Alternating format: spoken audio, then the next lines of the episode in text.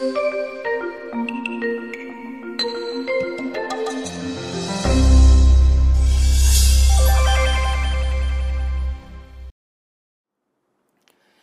is usually the ultimate scare.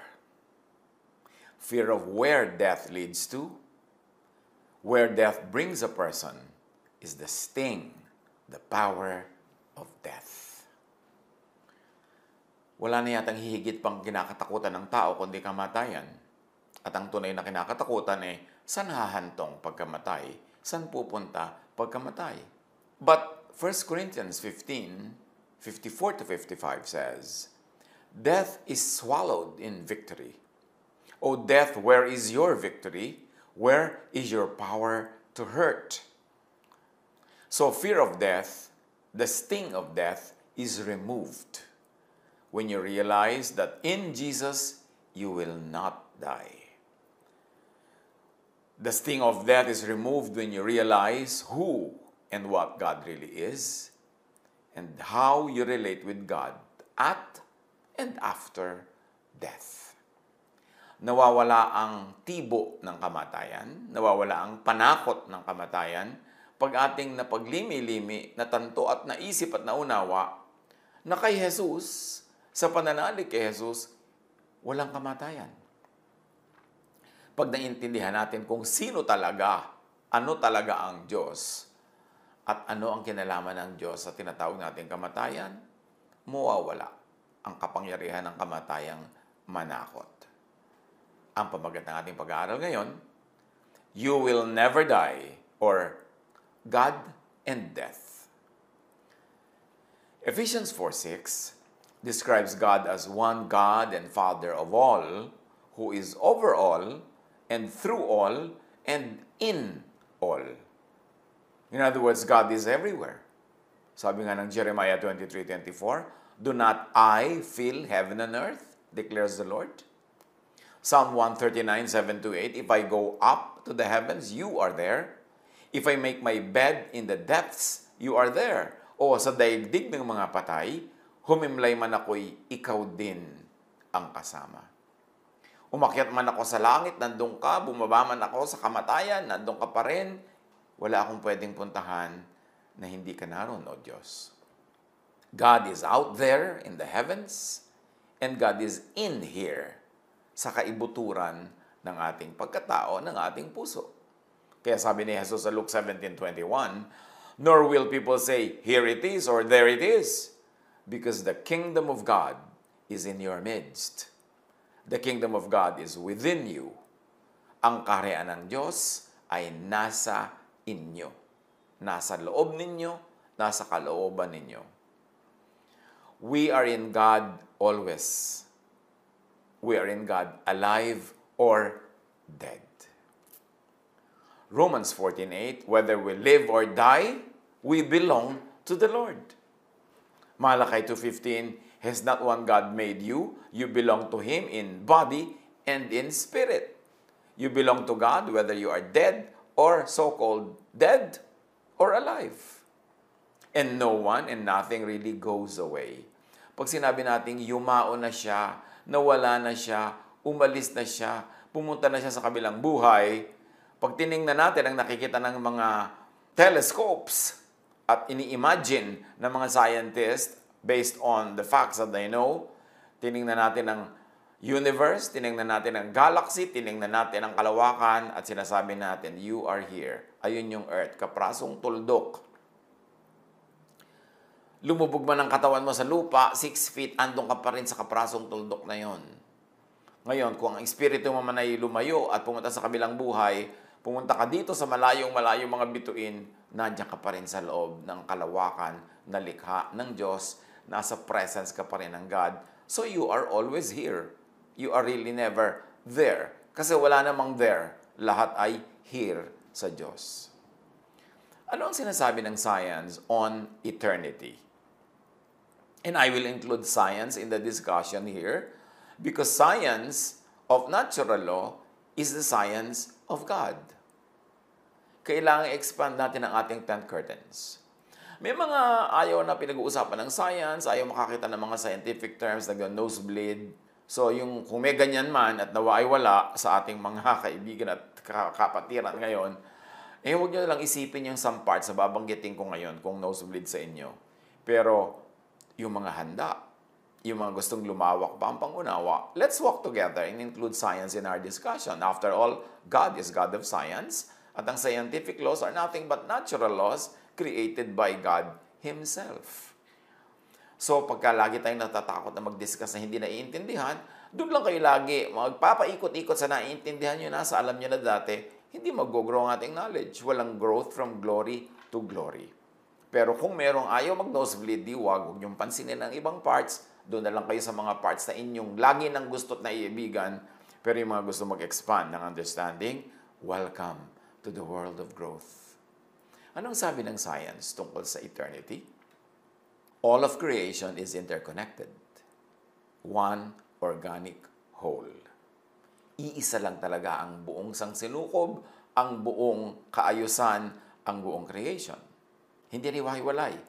Pag maliit lang ang pananaw mo, maliit lang naaabot ng yung telescope, akala mo ang layo ng iba.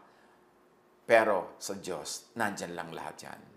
Hebrews 11.3 By faith we understand that the universe was formed at God's command, so that what is seen was not made out of what was visible. So maraming pinagkukunan ng Diyos na hindi natin alam. Quantum physics sabi ng Nobel winner na si Erwin Schrödinger, there is a basic oneness of the universe. Individual things are part of some fundamental entity. Psychology na naman, another branch of science, says about the belief in oneness, feeling connected with distant people and aspects of the natural world is inherent in people there's a universal concern and compassion for other people kasi meron tayong belief in oneness. Kaya kahit mga taong malalayo, hindi mo kilala, pagka nababaha sila, nalilindol, gusto nating tulungan, kasi merong ganong basic oneness in humanity. Psychology says that. Sa philosophy, yung tinatawag na monism, that school of thought, monism attributes oneness or singleness to a concept. Halimbawa, sa concept of existence. Various kinds of monism state that all existing things go back to a source that is distinct from them. And Neo-Platonism says everything is derived from the one. There exists only a single thing, the universe, which can only be artificially and arbitrarily divided into many things. Iisa lang ang sangnilikha, ang sangsinukob, at artificial lang pag pinagpuputol-putol natin, pinaghahati-hati, pero ang totoo, iisa yon at hindi yung pwede pagputol-putulin at paghati-hatiin. A variety of existing things can be explained in terms of a single reality or substance. Only one kind of stuff exists, although many things may be made up of this stuff. The mental and the physical are two aspects of or perspectives on the same substance. So yung mental, physical, yung spiritual, yung physical, iisa lang yan from the same substance.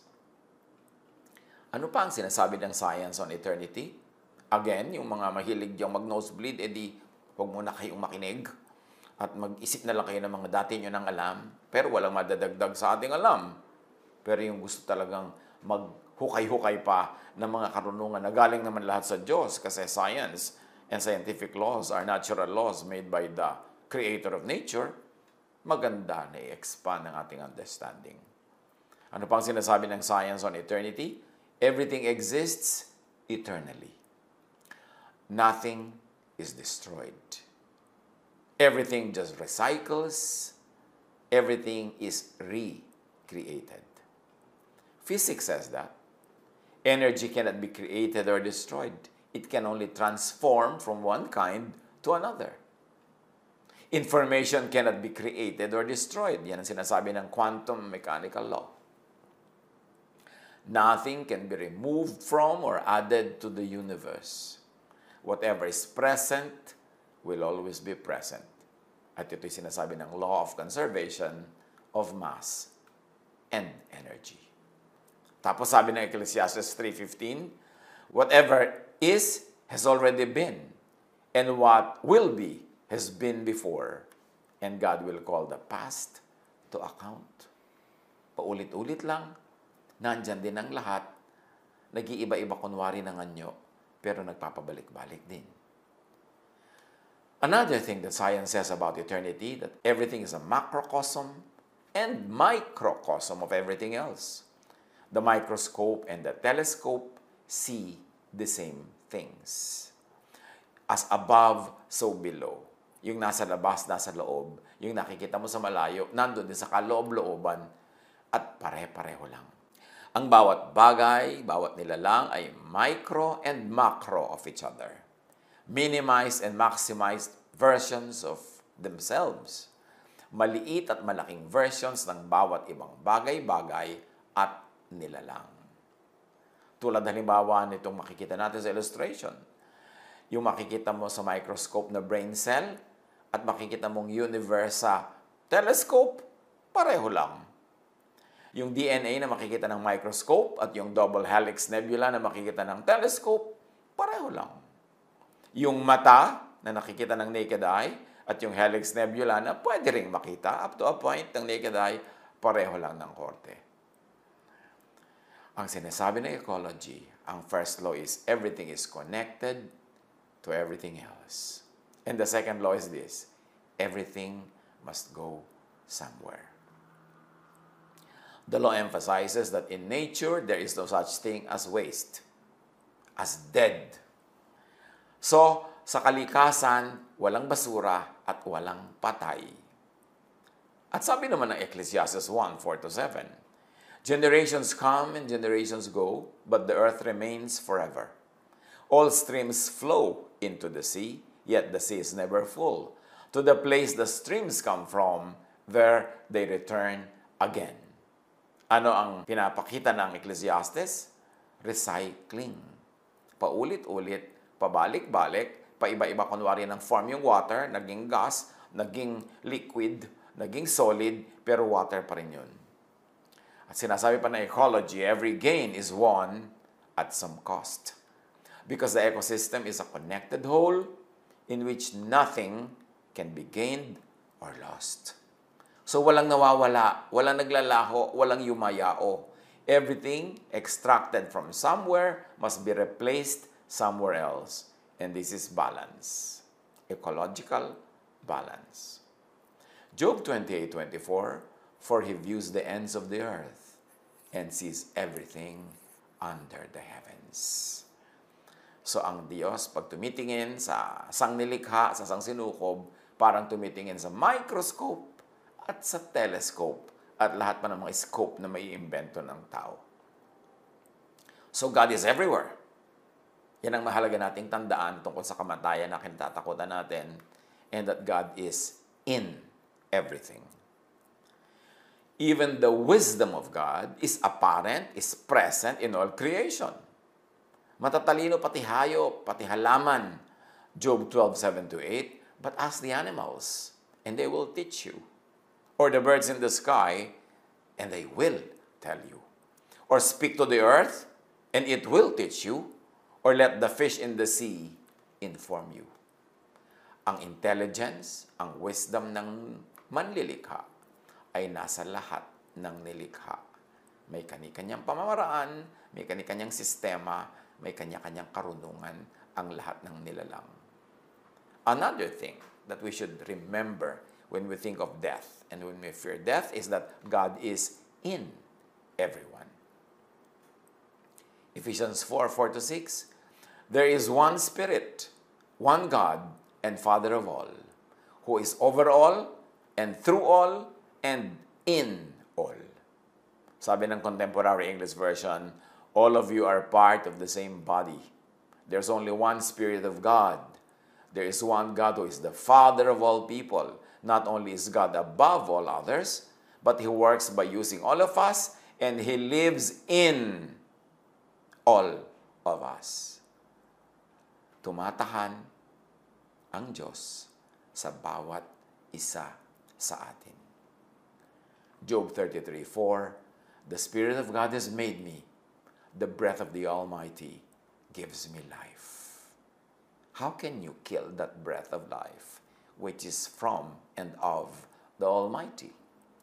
And this is true for all. Colossians 1:16, for in him all things were created, and now this is in reference to Jesus the Son. Things in heaven and on earth, visible and invisible, whether thrones or powers or rulers or authorities, all things have been created through Him and for Him. So nasa ang format ka man, naka Jesus ka pa rin. In the body, naka Jesus ka. In spirit, naka Jesus ka. In the various stages of the body, naka Jesus ka pa rin. 1 Peter 4.14, Sumasa inyo ang espiritu ng kaluwalhatian, ang espiritu ng Diyos. And that spirit is indestructible. That spirit that lives in us, the spirit of which we are made, because we are made of God's Spirit. Consider, bago tayo matakot sa kamatayan, bago natin ipanakot ang kamatayan, God is everything, God is in everything, God is in everyone, according to what we have already studied. And because God is life, God does not die, no one, nothing really dies. Kaya ang maganda yung tawag natin dyan sa Tagalog eh, sumakabilang buhay. Kesa ang ginagamit natin yung terminology, yung namatay. Kasi wala namang namamatay. Everything, everyone gets recycled, reconstituted, reconfigured, reborn, if you wish.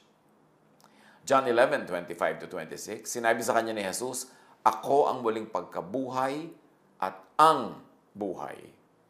Ang sino mang sumasampalataya sa akin kahit mamatay ay muling mabubuhay. Actually, Jesus gives eternal life.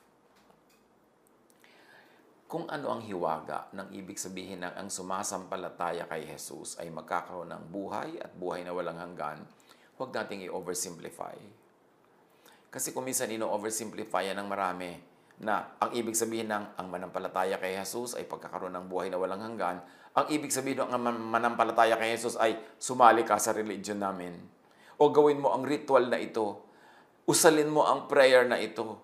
O gawin mo ang ganitong klaseng lifestyle and ethics at ikay sumasampalataya kay Jesus. Actually, napakalalim, napakalawak, napakataas pa ng kahulugan ng ibig sabihin ng sumampalataya kay Jesus more than just joining a specific religious group. Na-oversimplify eh, kaya tuloy maraming nagiging complicating issues at problems tungkol sa meron ba ako talagang buhay na walang hanggan? Kasi kung may buhay na walang hanggan ako, paano yan? Nagkasala ako uli. So, idire-relate nila yung paniniwala kay Jesus sa perfect life according to the law. Kaya natatanggal tuloy yung salvation, natatanggal tuloy yung buhay na walang hanggan. Pinagdududahan na naman kung may buhay na walang hanggan sila pagka sila ay nagkaroon ng kasalanan according to the law. Kasi nire-relate nila yung paniniwala kay Jesus sa pagsunod sa law. Meron naman, natatakot silang matanggal sa isang uh, religious group, masipa, maitiwalag. Kasi naniniwala sila na pag nawala sila doon sa church na yun, ay wala na silang kaligtasan. Kasi inequate nila yung ibig sabihin ng paniniwala kay Jesus sa church membership. So nagiging very limited tuloy yung naniniwala according to that definition. Napakakonti tuloy ng naliligtas according to that definition. Yan ang challenge mga kapatid. Suriin pa natin, pag-isipan at paglimi-limiin natin kung anong kahulugan ng maniwala kay Jesus. Yun lang ba ay magpabautismo in what form? This or that or this form? Yun lang ba ay maging member ng ganitong religion? Yun lang ba ay sumunod sa mga laws of the Jewish people? O may iba pang kahulugan ng maniwala kay Jesus? Dapat siyang pag-usapan. Dapat paglimi-limiin at huwag i-oversimplify. So, Jesus gives eternal life pag naniniwala ka sa Kanya. At tulad ng sinabi natin, dapat huwag nating limitahan ang ibig sabihin ng paniniwala kay Jesus para hindi malimitahan ang eternal life at huwag kumonti ng kumonti yung tatanggap ng eternal life na yan. 2 Corinthians 5.8 We are confident and would prefer to be away from the body and at home with the Lord. So ito ay poetic way of describing life in the body and outside of the body, in the body or in spirit. Pero kaya in the body ka, you're in the Lord, wala ka na sa body, yung spirit mo na kay Lord, edi lagi ka pa rin na kay Lord. So hindi dapat sobrang katakutan niyang kamatayan. May nagtanong, paano po aalisin ang kalungkutan ng kamatayan? Pagka po ba ikay spiritual, pagka ba ikay godly, ay matatanggal ang kalungkutan ng pag may namatay na mahal sa buhay, kahit yata anong relihiyon mo, nakakalungkot talaga yung pagka meron sa kabilang buhay. Kasi mamimiss mo, may iba na yung lifestyle mo, may iba yung pattern ng iyong buhay, mamimiss mo siya, so malungkot yon At hindi kayang tanggalin ng relihiyon yung lungkot na yon Pwede lang siguro medyo magkaroon ng shock absorbers, medyo makusyon yung impact, medyo magkaroon ka ng sources of comfort, pero hindi pwedeng tanggalin yun. So pag may suma sa kabilang buhay at nalulungkot ka, edi malungkot ka. Natural lang yon normal lang yon pero ang natatanggal ng pananalig kay Jesus, hindi yung lungkot ng kamatayan, kundi yung takot sa kamatayan. Magkaiba yan. So, di bali nang malungkot ka, huwag ka lang matakot. Hindi pwedeng tanggalin yung lungkot eh, kasi pag mahal mo sa buhay yung subakabila, eh di nalulungkot ka talaga. Paano tatanggalin yan ng yung spiritual faith? Eh yung spiritual faith mo nga nagturo sa yung umibig at yung pag-ibig mo nagpapalungkot sa iyo dahil namimiss mo. So, huwag problemahin na tanggalin ang lungkot. Panahon ang magbabawas, ng magbabawas, ng magbabawas sa hapdi at kirot ng lungkot. Pero ang ginagawa ni Jesus, ang ginagawa ng pananalig kay Jesus, ang tinatanggal, hindi yung lungkot, kundi yung takot sa kamatayan hindi dapat matakot. Kasi whether in the body or in spirit, we are with the Lord. Yung ating mahal sa buhay is with the Lord. Kahit hindi na natin kasama, nakakalungkot, pero hindi nakakatakot. Kasi nasa Panginoon sila. Dahil naniwala sila kay Jesus. Again, I like to emphasize, maraming anyo, hugis, kulay yung paniniwala hindi yung limited sa membership sa isang specific religion. Hindi yung limited sa pagsunod sa mga religious laws. Napaka mahiwaga ang kahulugan niyang maniwala. Kaya ipagkatiwala natin, pati yung paniniwala ng ating mga mahal sa buhay, kay Jesus. Kung hindi kay Jesus na person, sa Jesusness, which is the essence of the person. The Word. Yun ang Jesusness the Word made flesh, yun ang Jesus. So kahit sa mga taong hindi nagkaroon ng napaka-personal na pagkakakilala sa personal human Jesus, kung sila ay namuhay sa Jesusness, sa idea na itinuro at pinanindigan ni Jesus, sa idea ng Word that was made flesh, edi dapat maniwala tayong naniwala rin sila. Therefore, meron din silang buhay na walang hanggan gustong-gusto naman kasing solohin ng ibang religious groups yung kaligtasan, yung daan patungo sa langit. Kaya yung paniniwala, nililimit din nila ang kahulugan. Kailangan gawin mo tong formula prayer. Pag nagawa mo yan, naniwala ka na. Pero pag sumunod ka sa formula prayer na yon, parang naging member ka na nila. Then babautismuhan ka na nila. So yung paniniwala, na-limit na naman into religious membership. Marami tuloy natatakot na, ay baka wala sa Diyos yung aking kamag-anak na namatay kasi hindi siya member ng church namin, hindi siya nagpabaptize ng ganung paraan. Pero ano ba talaga ang malawak, malalim, mataas sa kahulugan ng paniniwala kay Jesus at yung paniniwala na yan ang siyang nagdadala sa atin sa buhay na walang hanggan. So malakas nga ang loob nating iwanan ang katawang ito na ating tinatahanan ngayon upang manirahan na sa piling ng Panginoon. Ito ang nangyayari sa tinatawag na kamatayan. Romans 14:8, whether we live or die, we belong to the Lord. John 11:25 to 26, Jesus said to her, I am the resurrection and the life. The one who believes in me will live even though they die physically. And whoever lives by believing in me will never die spiritually. Sinabi sa kanya ni Jesus, Ako ang muling pagkabuhay at ang buhay. Ang sino mang sumasampalataya sa akin, kahit mamatay ang katawan, ay muling mabubuhay ang espiritu at ang katawan, albeit in many other forms.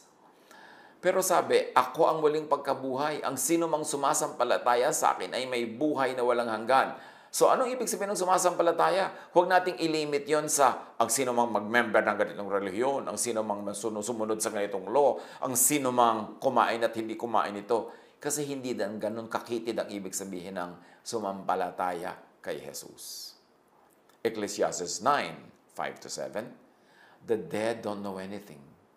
After people are dead, their love, hate, and jealousy are all gone, and they will never again share in what happens on earth. Ibig sabihin, naiiba yung sumasa kabilang buhay. Hindi na sila yung exactly the same na umalis dito, tapos parang in-extend lang yung buhay, part 2, dun sa kabila. Earthly being, body and spirit, is unique to earthly form and existence, is for earthly existence only, and is earthbound. Yung pinaghalong katawan at espiritu, paro lang yun dito sa lupa. Pag humiwalay na yung espiritu sa katawan, merong mangyayaring pagkakaiba at hindi magiging parang part 2 lamang ng buhay dito sa lupa. The constitution of earthly body and spirit will change in death. Not stay the same in eternity, not extend into eternity, because we will be changed. May mangyayaring glorious change. 1 Corinthians 15.52, In a flash, in the twinkling of an eye, the dead will be raised imperishable and will be changed. Kaya may nagtanong kay Jesus, sino ang asawa sa kabilang buhay kung marami naging asawa dito sa mundo? At sabi ni Jesus, sinagot niya yung tanong na nasa Matthew 22, 28 to 30. Sino po sa pito ang magiging asawa niya sa muling pagkabuhay? Yamang siya'y napangasawa nilang lahat. Sumagot si Jesus, maling-mali ang iniisip ninyo. Palibasa, hindi nyo nauunawaan ang mga kasulatan ni ang kapangyarihan ng Diyos. Sa muling pagkabuhay, ang mga tao hindi na mag-aasawa. Sila ay magiging tulad ng mga anghel sa langit.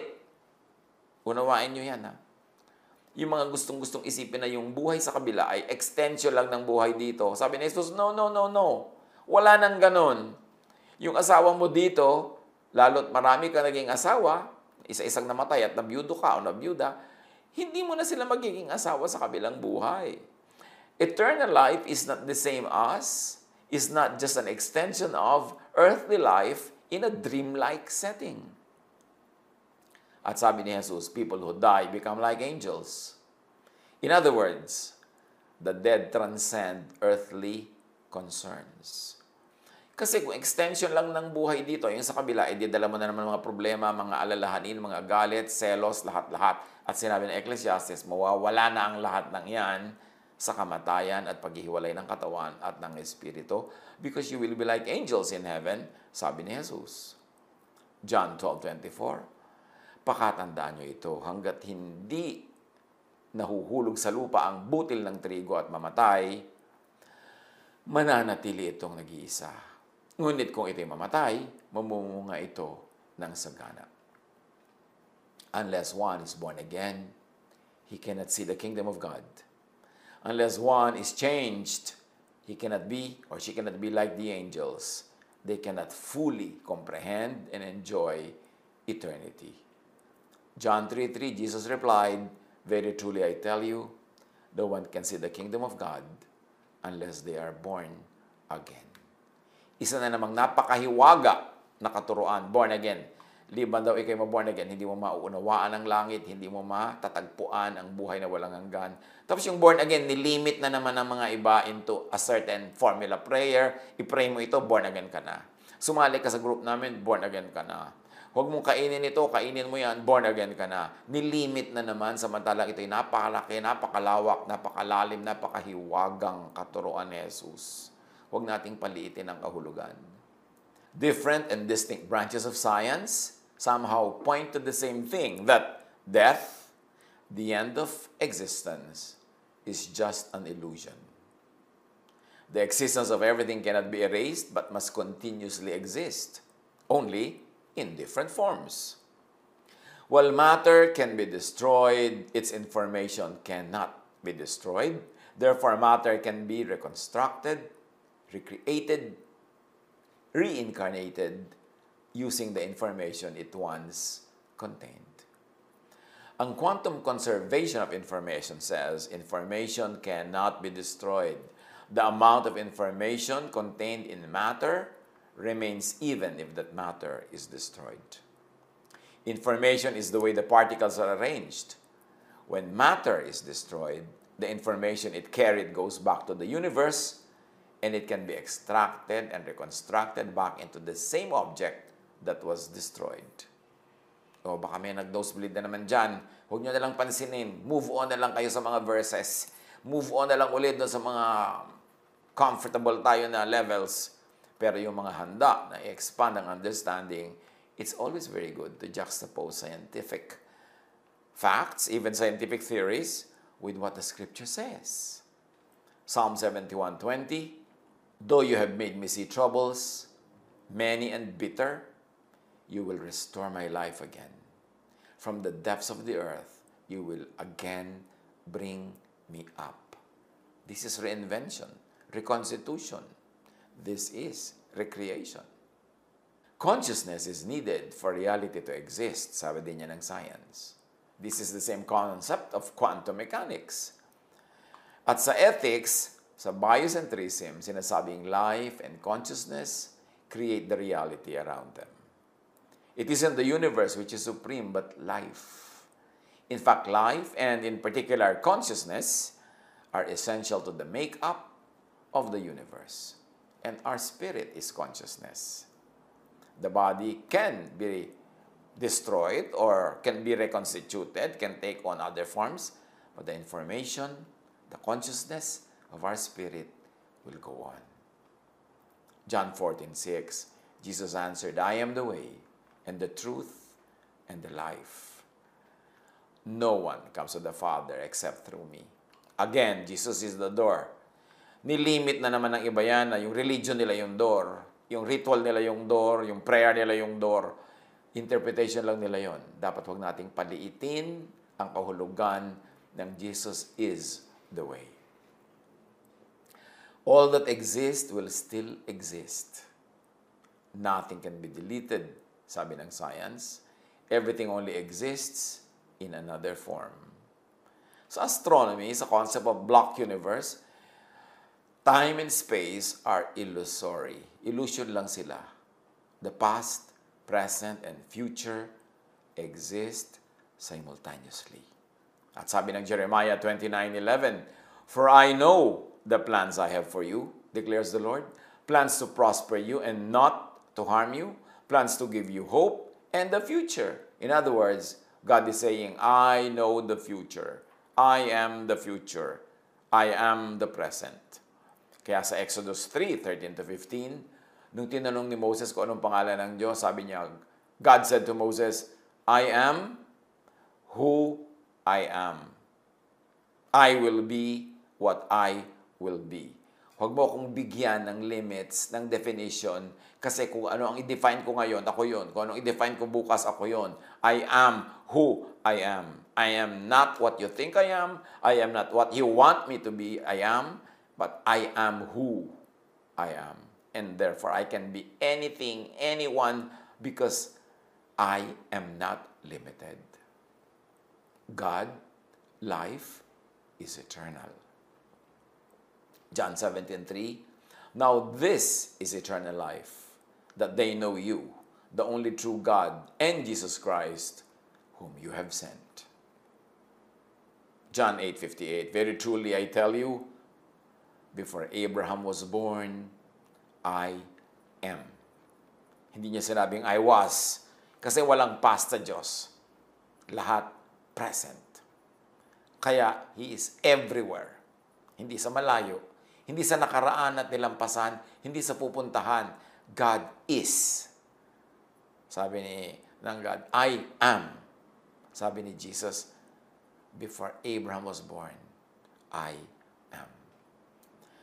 Sumagot si Jesus, pakatandaan nyo, bago pa ipanganak si Abraham, ako ay ako na.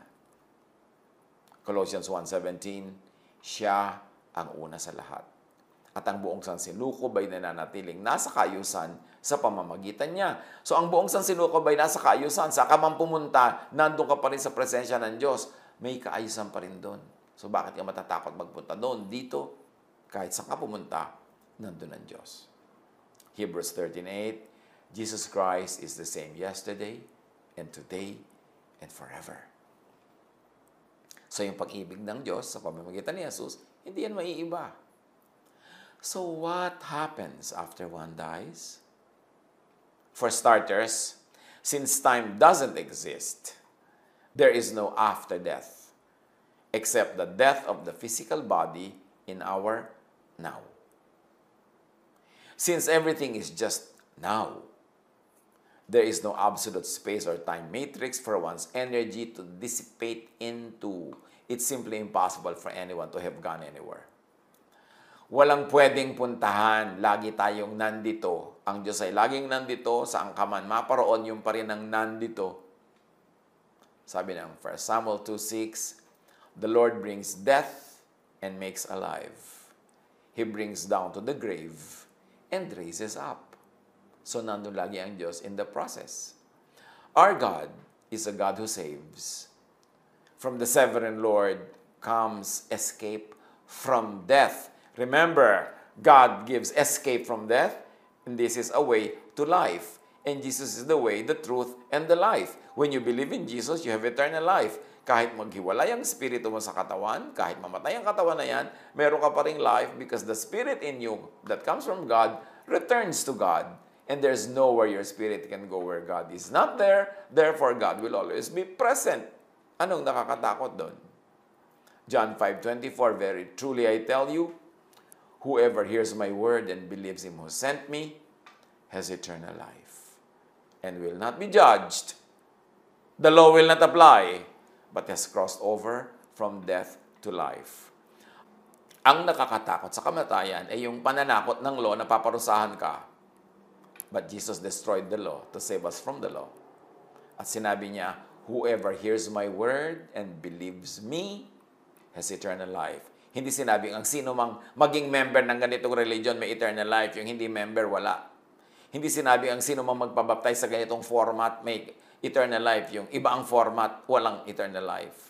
Hindi sinabing ang sumunod at umusal sa ganitong formula prayer may eternal life at yung hindi sumunod ay walang eternal life. Walang ganong sinabi. Sabi niya, whoever hears my word, and there are many ways to hear that word, ha? not only through the doctrine and doctrinal teachings of specific religions because God speaks even through animals. God speaks through plants. God speaks through the Spirit, not only through the written law. Whoever hears my word and believes Him, and remember, malawak ang ibig sabihin ng believe, they have eternal life. They will not be judged. Bakit puro judgment ang ipinapanakot mo sa tao kaya takot tuloy mamatay? Sinabi na nga, they will not be judged if they hear Jesus and they believe Him. They will not be judged. They will only cross over from death to life. Tatawid lang sila mula sa kamatayan patungo sa buhay na walang hanggan. So, kung ikaw ay nakikinig kay Jesus, sa Jesusness, sa love, kung ikaw ay governed by Jesusness, by love, by grace, That means you hear the voice of God through Jesus. You have eternal life. Huwag kang magpatakot sa mga religion, sa mga sumosolo ng kaligtasan na sa kanila lang, tas ikaw wala.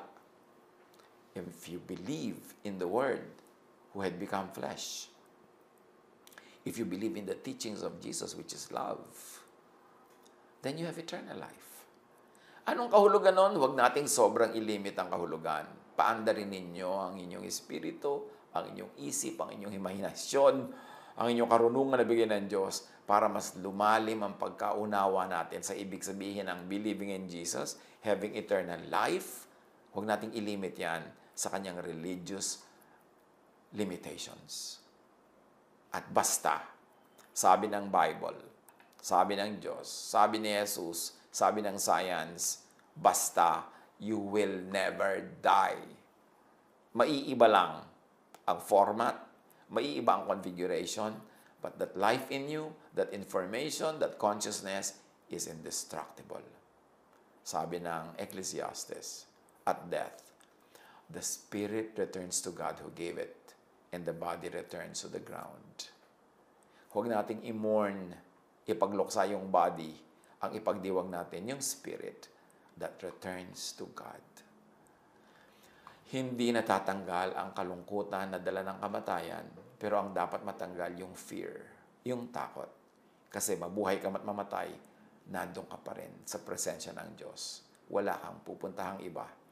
And Jesus says, if you believe Him, if you hear His words, you will never be judged. You will be passing on from death to life. The law will not apply to you. The law that brings death, the law that scares, will not apply to you. Pag-isipan. Laliman pa natin ang pagkaunawa. Huwag lang tayong lumangoy-langoy sa maliit na batyay. Ang laki-laki ng dagat, ang laki-laki ng ilog, ang laki-laki ng pool. Palakihin pa natin ang pagkaunawa natin. Huwag lang tayo doon sa comfort zone natin na alam na natin, gusto natin. Pag nakikinig tayo ng mensahe, paulit-ulit lang yung dating alam na natin para hindi tayo mag-nosebleed. No, we must grow from glory to glory. And growing into something means outgrowing something else. Palawakin ang isip, napakalawak ng nilikha ng Diyos, hindi natin kayang ubusin. Huwag tayong mag-stick sa napakaliit na mundo ng pag-iisip. Napakabait, napakabuti ng Diyos. At ito'y lalo nating mauunawa pag lumabas tayo sa maliliit na kahon ng pag-iisip para lagi nating makita ang kalawakan, kadakilaan ng pag-ibig ng Diyos. God bless us all. A podcast by Ed Lopes. Become a supporter. Support this podcast with a small monthly donation to help sustain future episodes. Click the support button or click the link below. Thank you so much for your prayers and support in this ministry. Our desire to share hope in new ways to millions of people in many places have become possible because of your unconditional love of giving and partnering with us to this ministry. Do not forget to leave a comment voice message by clicking the message button. Your message could end up in future episodes. Visit Ed Lopis official website edlopes.com.ph.